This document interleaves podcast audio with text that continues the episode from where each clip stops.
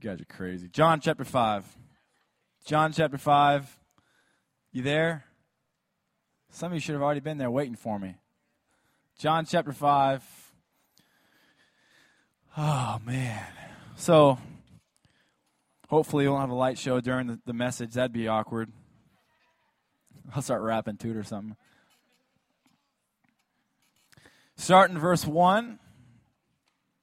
Starting in verse, oh no, 1. You there? All right, I'm going to start reading. There's a hair on my Bible. After this, there was a feast of the Jews. The Jews. And Jesus, say Jesus. Say it with some attitude. Jesus went up to Jerusalem. Say, oh. Now there is in Jerusalem by the sheep gate a pool which is called in Hebrew Bethesda. Say Bethesda. Say Bethesda.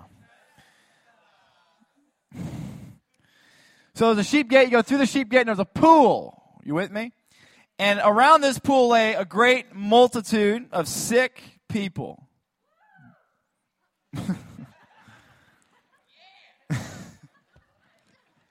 Blind people, lame, paralyzed, waiting waiting for the moving of the agua. My Bible says agua. I don't know about yours, but for an angel went down at a certain time into the pool. Did I skip something? Let's go back to verse 2. Start over. Now there is in Jerusalem by the sheep gate a pool which is called in Hebrew what? Having five porches. Say five. Say porches. Five porches. So there's a pool and there's five porches. How many? Not four, not six, but five porches. And these lay a great multitude of sick people, blind, lame, paralyzed, waiting for the moving of the water. For an angel went down at a certain time into the pool and stirred up the water. Then whoever stepped in first after the stirring of the water was made well whatever disease he or she may have had. You with me? They go through the sheep gate. There's five porches, not pooches, five porches. Good thing to have pooches back then. Stupid dogs. And around them laid a bunch of sick people. An angel would come down and stir up the water. Whenever it was stirred, whoever wasn't paralyzed pretty much would run down and jump in the water. That's pretty much, no, seriously, that's how it went down. So, like, if they had a cough, you're like, sorry, fellas. I'm just, I'm just being honest.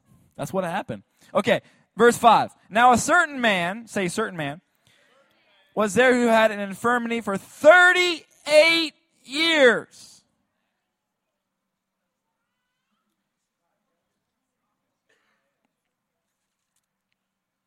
Wow. Could you imagine having chicken pox for 38 years? that sucks so bad. when Jesus saw him lying there, who saw him? I'm so thankful for Jesus. When he saw him lying there and knew that he'd already been in that condition a long time, he said to him, Do you want to be made well? The sick man answered him, said, Sir, I have no man, say no man. I have no man to put me into the pool when the water is stirred up. But while I'm coming, another steps down before me. And everybody said, Oh. Jesus said to him, Arise, take up your bed, and walk. And immediately the man was made well. Somebody say, Praise God. You know, it's actually, you know, that was a real person. This is a real story. This is a real testimony of somebody who was really sick, had a real disease, and really got healed. And we today can look at that and go, Praise God. Jesus said to him, Rise, take up your bed and walk. And immediately the man was made well, took up his bed and walked. And that day was the Sabbath, the Sabbath. Flip over to Proverbs chapter 24.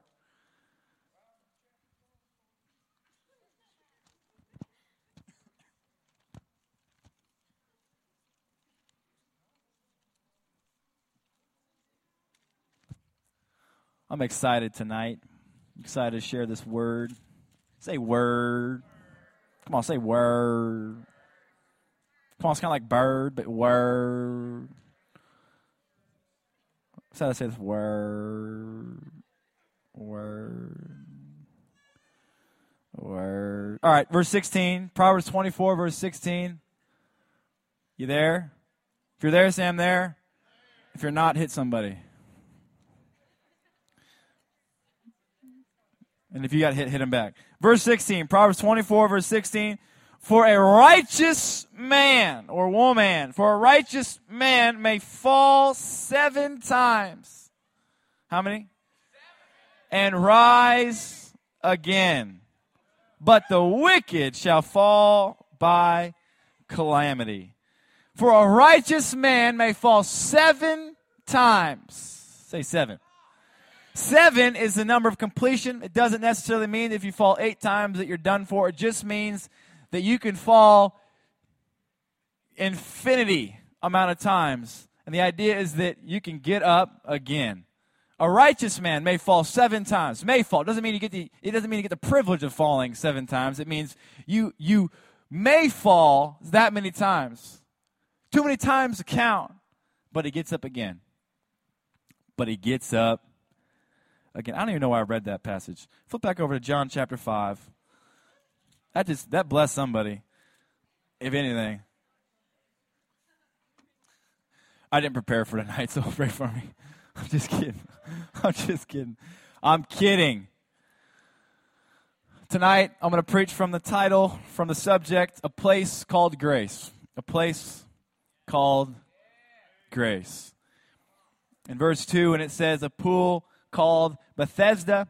That word can be translated a place of outpouring or a house of grace. House of grace. So let's just call it the house called grace. The house called grace. Sound good? Let's pray. Tonight, Lord God, we thank you for your anointing that breaks every yoke and bondage. God, even if they don't even know what that means, God, I thank you for your spirit God, that destroys everything that binds us, everything that controls us, everything that continues to hold us down. God, I thank you that your Spirit is here to set us free. And God, we thank you for Jesus. And God, that we don't have to wait for a stirring in a pool. But God, that your Son rose again and is seated in heaven with you. He's already done the miracle. God, help us to walk in that. And Lord, help us to understand what the house of grace looks like. And the man that we're talking about tonight, his name, Amen. Amen. Uh, when I grew up, I lived on a lake. I was there this last weekend for the 4th of July. How many had a good 4th of July? How many lost fingers from shooting off? Like, what is that even supposed to mean? You're you're weird. How many like blew up fingers from from fireworks? Anybody? Tom? Oh, anybody else? no, like three years ago at summer camp, well, I knew this one guy, and uh, is he here tonight? Okay. Anyway, yeah. Let's just say he blew off a couple fingers. we glued him back on with Elmer's, but you know, it was pretty. It's still bleeding. It's kind of. You know, Elmer's doesn't work very well. What, what was I talking about? Oh, in Willow. So I grew up my parents' house in Willow. And when I read this passage, it, when I saw the five porches, I was like, I can relate with that house. Because I grew up in a house, I think I had like six porches or six decks. Seriously. Um, yeah, one, uh, two, three, four, five, six. Six, and then like a bunch of like walkways and like little stairs and stuff like that. So six decks. Some of you are out there this week and you saw all the decks. And every summer, some of you have heard this before, but every summer, true story. True story. Everything I've said thus far has not been true, but this is true. If anything's true, this is a true. I witness. I didn't witness this. I believe this, but this is true. I can testify to this. True story. You, you ready?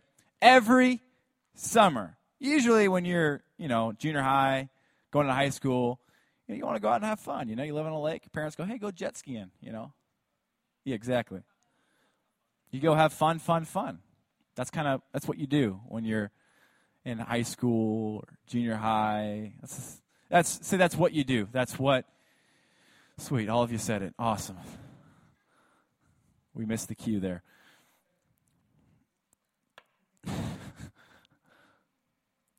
but that's not what I did. Somebody go, oh. I need some more sympathy than that. That was weak sauce. My dad was insistent, say insistent, almost to the point of uh, me running away. Uh, don't do that, it's bad. He was insistent on making sure that every summer we would take sanders and sand every deck every step. Sandpaper, you're with me, right? Okay. Every deck, every step, every corner. Now, I'm not exaggerating. Like we would get done with the. That's the noise it makes. Like you'd be doing that all day. Your arms would just go like this when you're walking around, just forever, because it's vibrating nonstop. Anybody ever sanded using a sander before? Okay, you're with me. So imagine doing that nonstop. So you're doing that all summer. You wake up, your breakfast was sawdust and sand, wood, dust, whatever that stuff is. And we would sand it down, and then when we're done with it after about two and a half months, we would stain all the decks. So you you know like painting it, but you'd stain it with a with a specific type of color or stain that made the decks look nice. So every summer we did this. I think for six years, till I left. Praise God mom and dad, my parents, you know, mom, dad, you know, the Lord, He's called me, and I'm not going to be here this summer.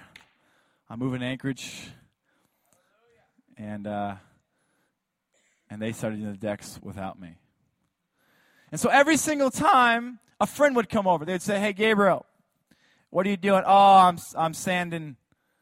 I'm sanding decks. Hey, Gabriel, we're going to have a bunch of guys that are going to play some football. What are you doing? Oh, I'm sanding, I'm sanding decks. Hey, hey, uh, hey, we're, we're going going jet skiing, all the guys, some ladies. And uh, what are you doing? Uh, sanding, sanding decks. Keeping up on the house, mowing the stinking lawn, watering the grass. I'm doing the best I can.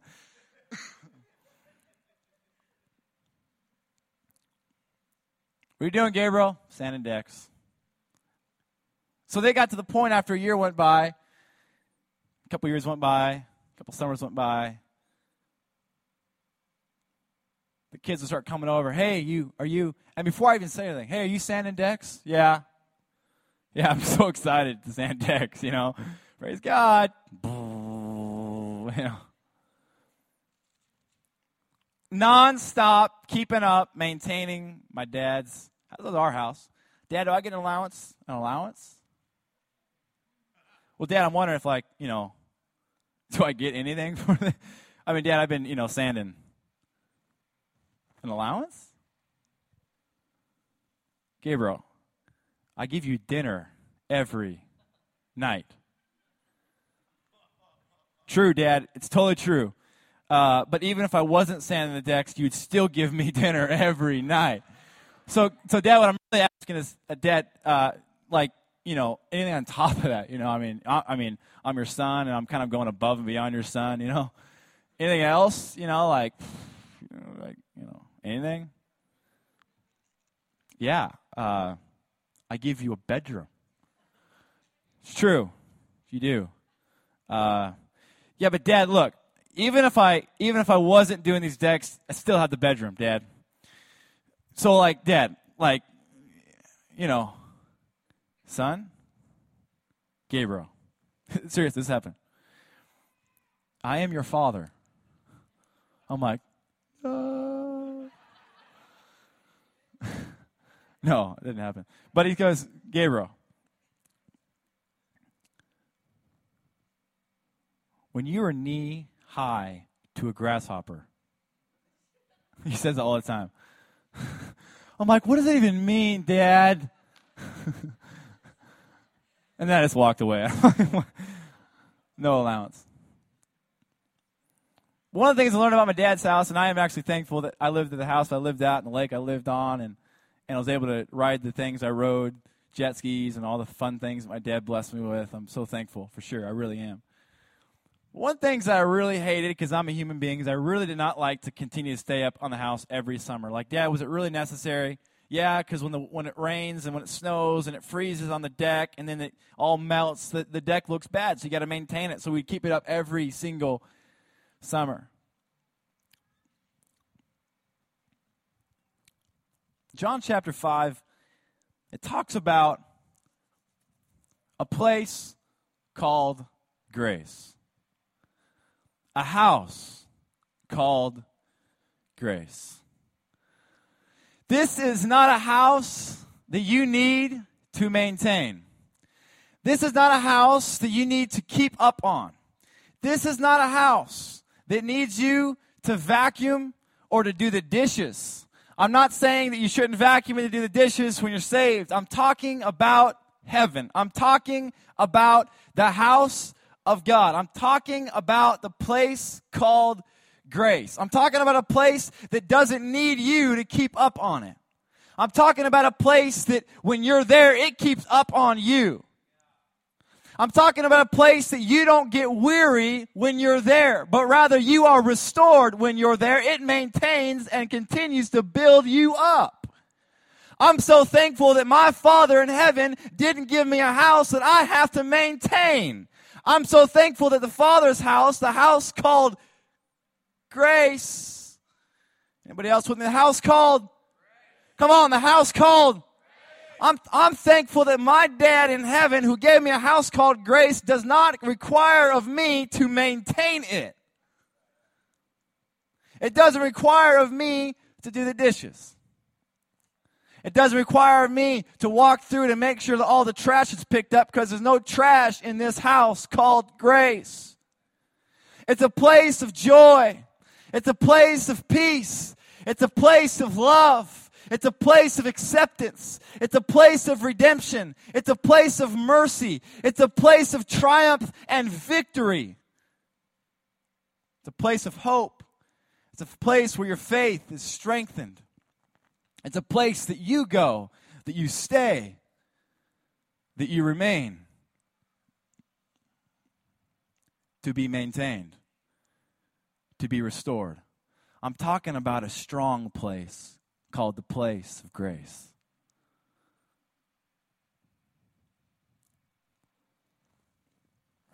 Did you know that when you became a child of God, that God took you and put you in his house of grace? Well, Gabriel, I don't really feel like it. I don't really care what you feel. Because the truth is, if you put your faith in his, his name, Jesus, and you believe that he is Christ, that he is the King, that he is the Savior, and that he is Lord, that he died for you, that he rose again, he sits in heaven on your behalf, and because of his work, you're now a child of God. If you believe that, you have been taken and seated in the house of grace. You didn't do anything about it, you're just there. And it maintains you, it keeps up on you. Your only chore, which is should not be a chore, but your only thing that God asks of you is to th- make sure that you continue to spend time with the father of the house. It's a place called grace. you know, when I was at my house in Willow and people come to me and say, Hey, Gabriel, what are you doing? You want to come hang out? I'm sanding, sanding decks. It's kind of got a ring to it, sanding decks. Not really. this sounds horrible. sounds like hell.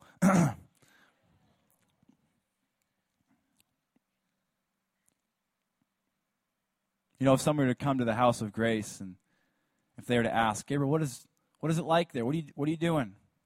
Hey, can, can you can you come hang out? Hey, I know you're at this church thing, but hey, can you can you come hang out? No. No, I'm at I'm at the place called grace. And it gives better joy than that drug hey, hey, you want to come and you know, there's going to be a bunch of girls there. No, because I find real intimacy with my Father at this place called grace. What the heck's this place called grace look like? Well, to be honest, you know, if you go to John chapter 5, verse 3, it tells you there's five porches and a bunch of sick people there. They're sick. They're blind. They're lame. Oh, wait a minute. Let me finish. They're sick. They're blind. They're lame. They're paralyzed. Whoa, you're telling me you're hanging out at the place called Grace with those people? I am those people.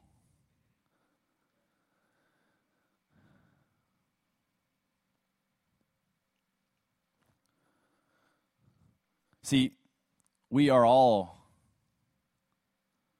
in some way, those people.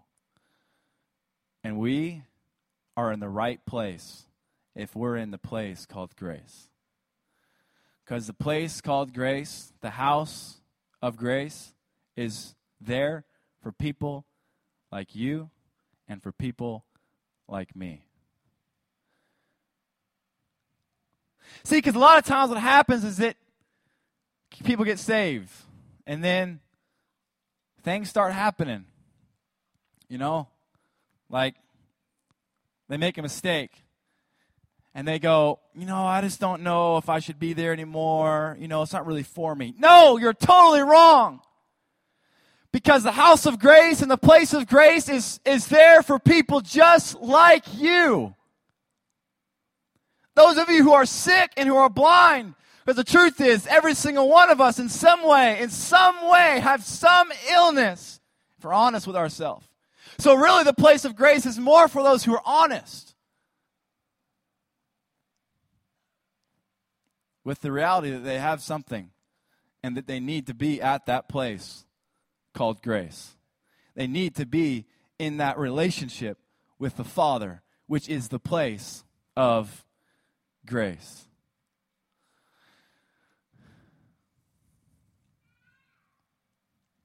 You know, sometimes being sick spiritually is being bitter. Are you bitter? Sometimes being sick spiritually is being really frustrated with somebody and you're not willing to deal with it. Are you frustrated with somebody? Well, I just had this awesome experience at camp, you know, and I'm just going to kind of weigh it out, and eventually those feelings will go away. No, they won't. You're supposed to be in that place called grace, and you're supposed to let the one who's there heal you of the bitterness that you're in. But you cannot be healed of that unless you're honest with the reality that you are sick. You know, sometimes being spiritually sick means you are in a place, you're in a state of condemning yourself. You tell yourself, you'll never be good enough, you'll never measure up, and you're just going to stay in that state because it's easier. Are you in a place where you're condemning yourself because of something you've done or because of something you haven't done. I haven't read my Bible enough. I haven't been happy. I haven't even loved anybody. I don't even hang out with people. I have no friends, so therefore I'm nothing.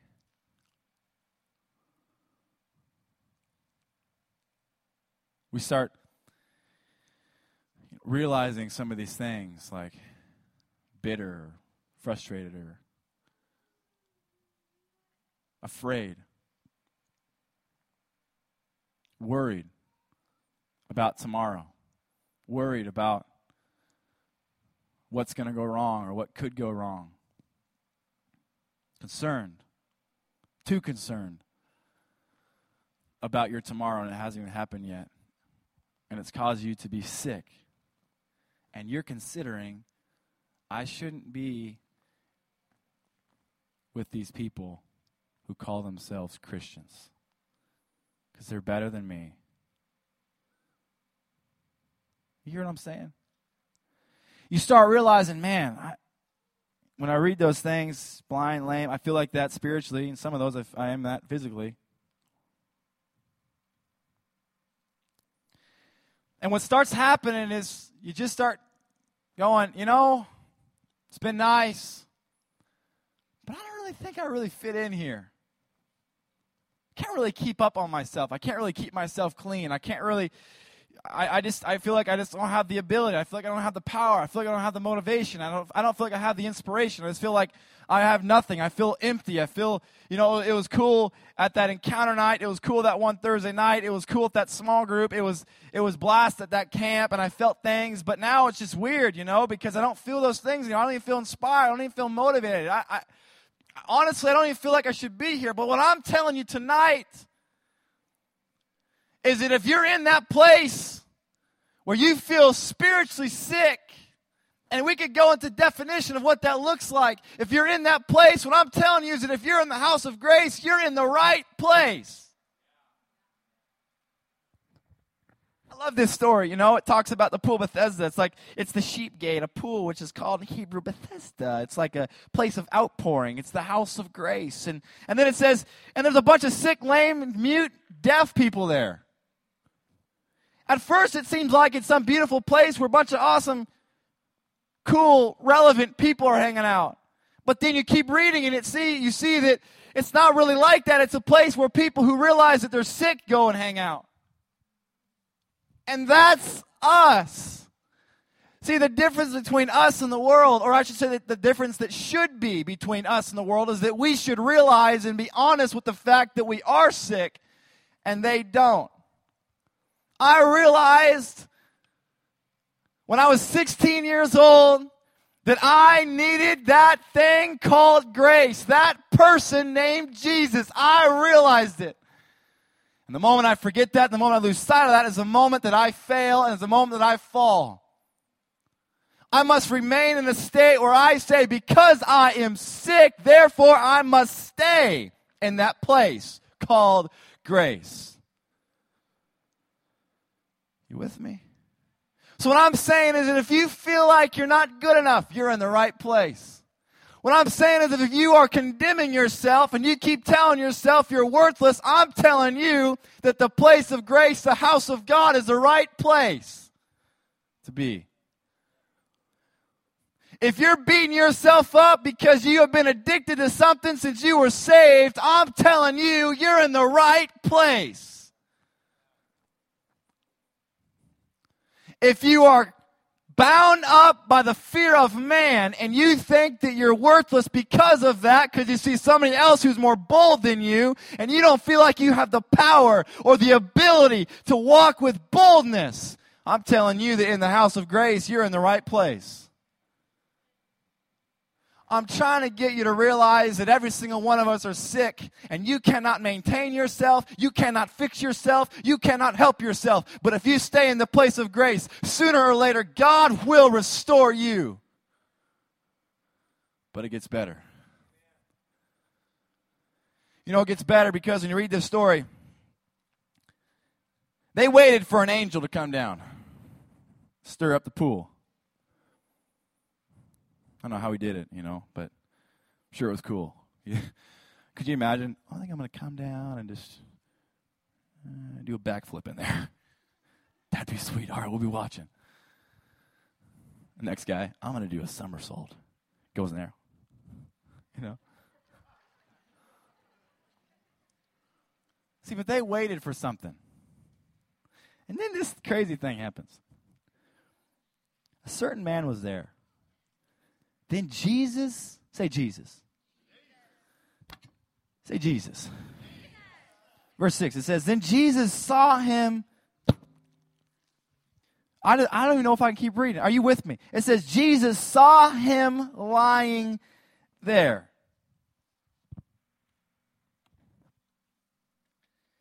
And he knew that he had been in that condition for a long time.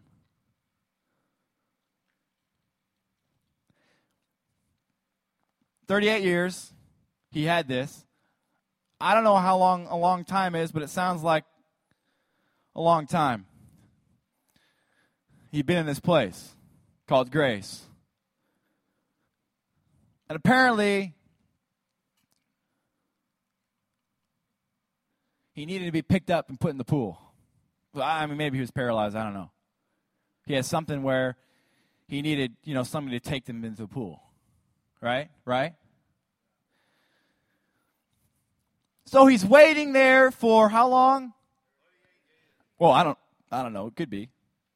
But I know he was sick for 38 years, but he'd been there for a long time. So maybe it was 38 years. Who knows? Maybe he was born and poof, he was there, you know.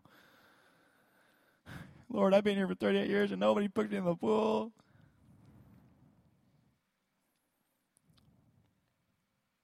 Jesus shows up. See, the thing about Jesus is before Jesus came, you had to wait for a miracle. But now that Jesus has come, listen, the miracle has already been done. See, you must understand something that is really important for you to understand if you're going to do this thing called following Jesus. You with me? You listening? About three of you. Just kidding. I got your focus. If you're going to do this most glorious and privileged thing called following Jesus, you must realize that you are not waiting for something to happen except Jesus returning. But to walk and to follow God, you are not waiting for something to happen. You are responding to something that has already been done. You're not waiting for God to do a miracle necessarily. You're walking in the miracle that's already been done. You're not waiting for the platform to be set out for you to stand up on. You're standing on the platform that's already been set out there for you. See, the crazy thing, the most amazing thing was that Jesus walks up to this man and says, Hey, do you want to be made well?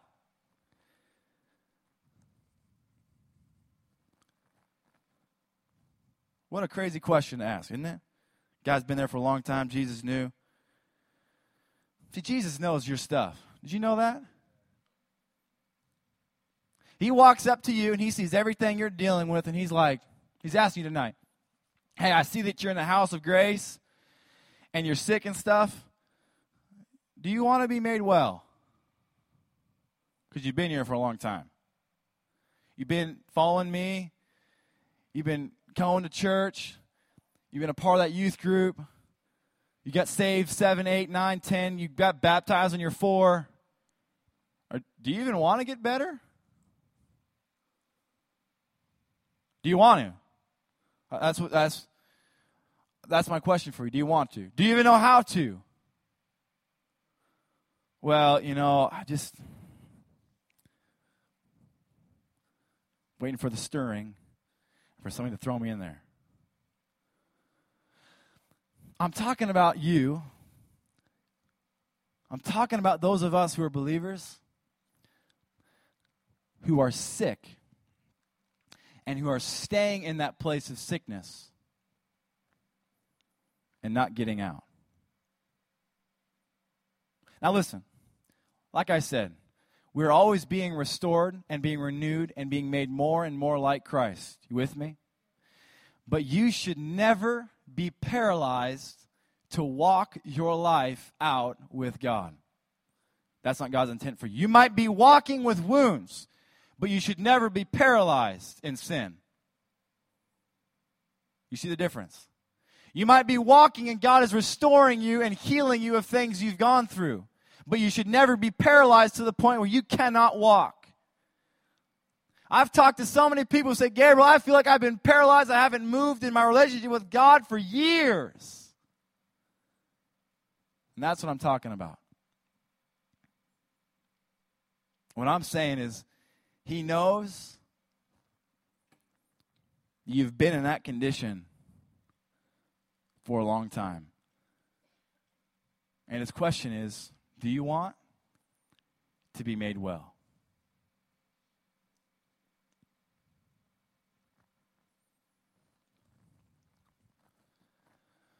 What, what, is, what is your situation?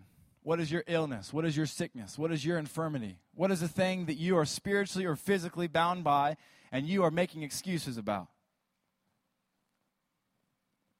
What is it? Nobody likes you? Sounds like this guy. Nobody puts me into the pool when it stirred. You with me? You know, I just don't feel like anybody even likes me here. Really? You're going to let that keep you from walking the life that God's called you to walk? Jesus said to him, Rise, take up your bed, and walk. And immediately the man was made well. Let's stop there. You must understand, like I said a moment ago, that God has already done and said the miracle. He has already declared you healed. He has already declared you whole. He has already declared you his son or his daughter. He has already given you strength to live and to walk for Him. He's already done it. It's already been said.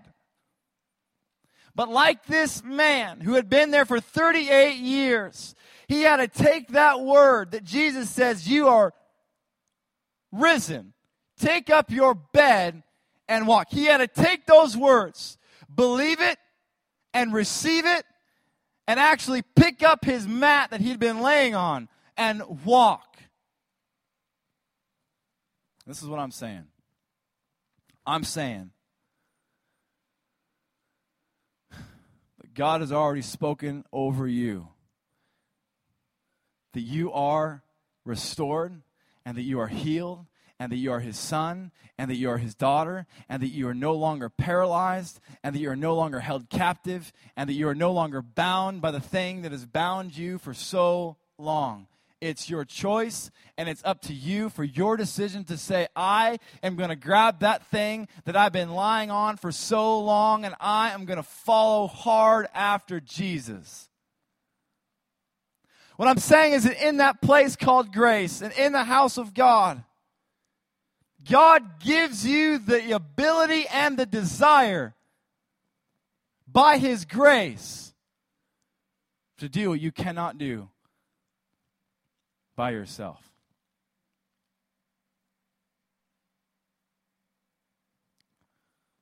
I'm saying stop waiting for some miracle to happen. Stop waiting for somebody to come up to you and to say you're the best thing in the world, for you to feel good enough about yourself for a week to follow Jesus. I'm saying stop waiting for what we would call a stirring in the pool or a supernatural, supernatural phenomenon that makes you go, wow, now I think I'm going to follow Jesus. What, what are you waiting for? How about that? What are you waiting for?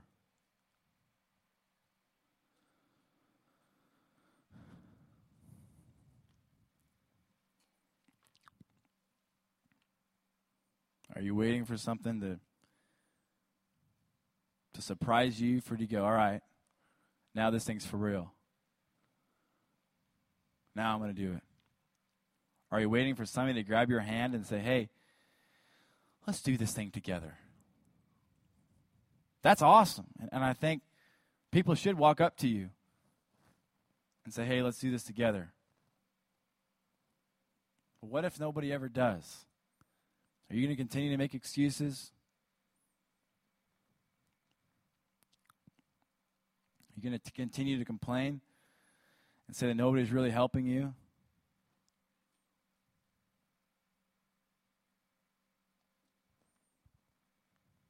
Do you, do you want to be made well?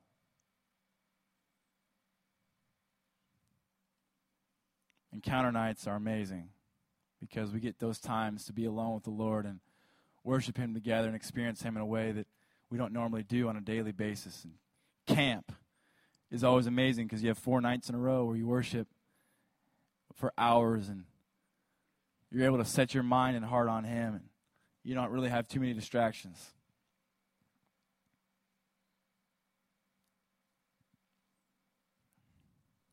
But what about your day to day life? When you wake up in the morning and you're feeling like P. Diddy, I'm sorry, when you wake up in the morning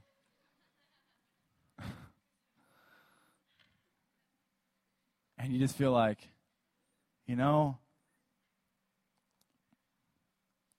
I just don't feel like I have that. I don't feel like I have that. I don't feel like I'm, I'm good enough. I don't feel like I'm strong enough. I did that yesterday, and I don't really want to pray, and I don't really want to read my Bible, and I haven't really had motivation. What do you do when you feel like, if I could say the word crap. You with me?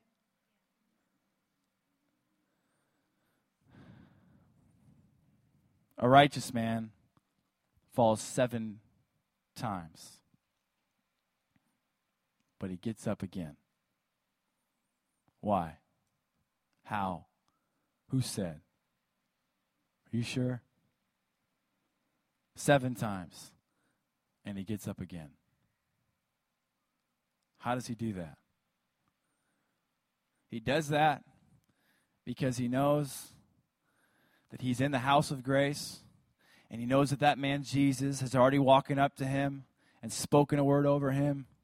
He knows that Jesus has given him the strength and the ability and the desire to follow after him, and he makes a decision to say, Lord, forgive me for what I have done, and I am going to take up that thing I've been lying on, and I am going to follow after you.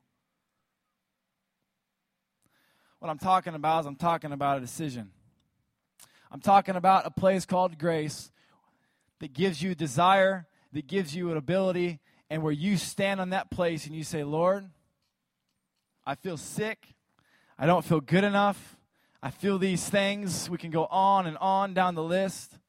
But I know you have spoken over me that that should no longer hold me down, and I'm going to make a conscious decision to stand up and walk.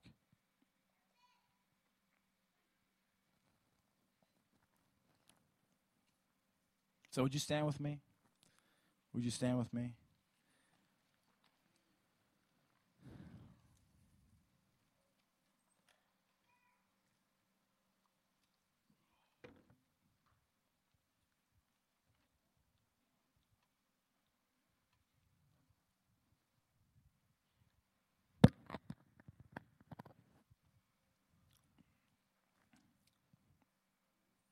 place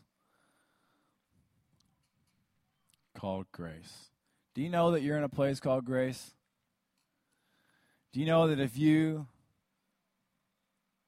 feel lame or paralyzed and you're not moving forward in God, that you're in the right place? And do you know that Jesus has already walked up to you and has already said the word for you to be healed? And do you know that all it takes is for you to say, I turn and I'm going to follow after Jesus. Do you know the difference between a mature follower of God and an immature follower of God is? One of them is a mature follower of God knows how to repent, knows how to stand up and follow God even when they're doing really, really bad. And an immature one just goes, I blew it, I'm done. I guess what I'm asking you is do you know how to repent? Do you know that if you're in that place called grace, that it's real, real, real, real easy to stand up? Are you with me? See, when you're in that place called grace, laying on five porches, five representing the number of grace, five is the number of grace. You're laying in the place called grace with a pool called grace on porches that represent grace. You're in the house of grace. Grace is God's unearned, unmerited power and favor working in and through you to do you cannot do by yourself. What I'm telling you is that if you are a believer, you are in the place called grace. You have the ability, God's given you the desire.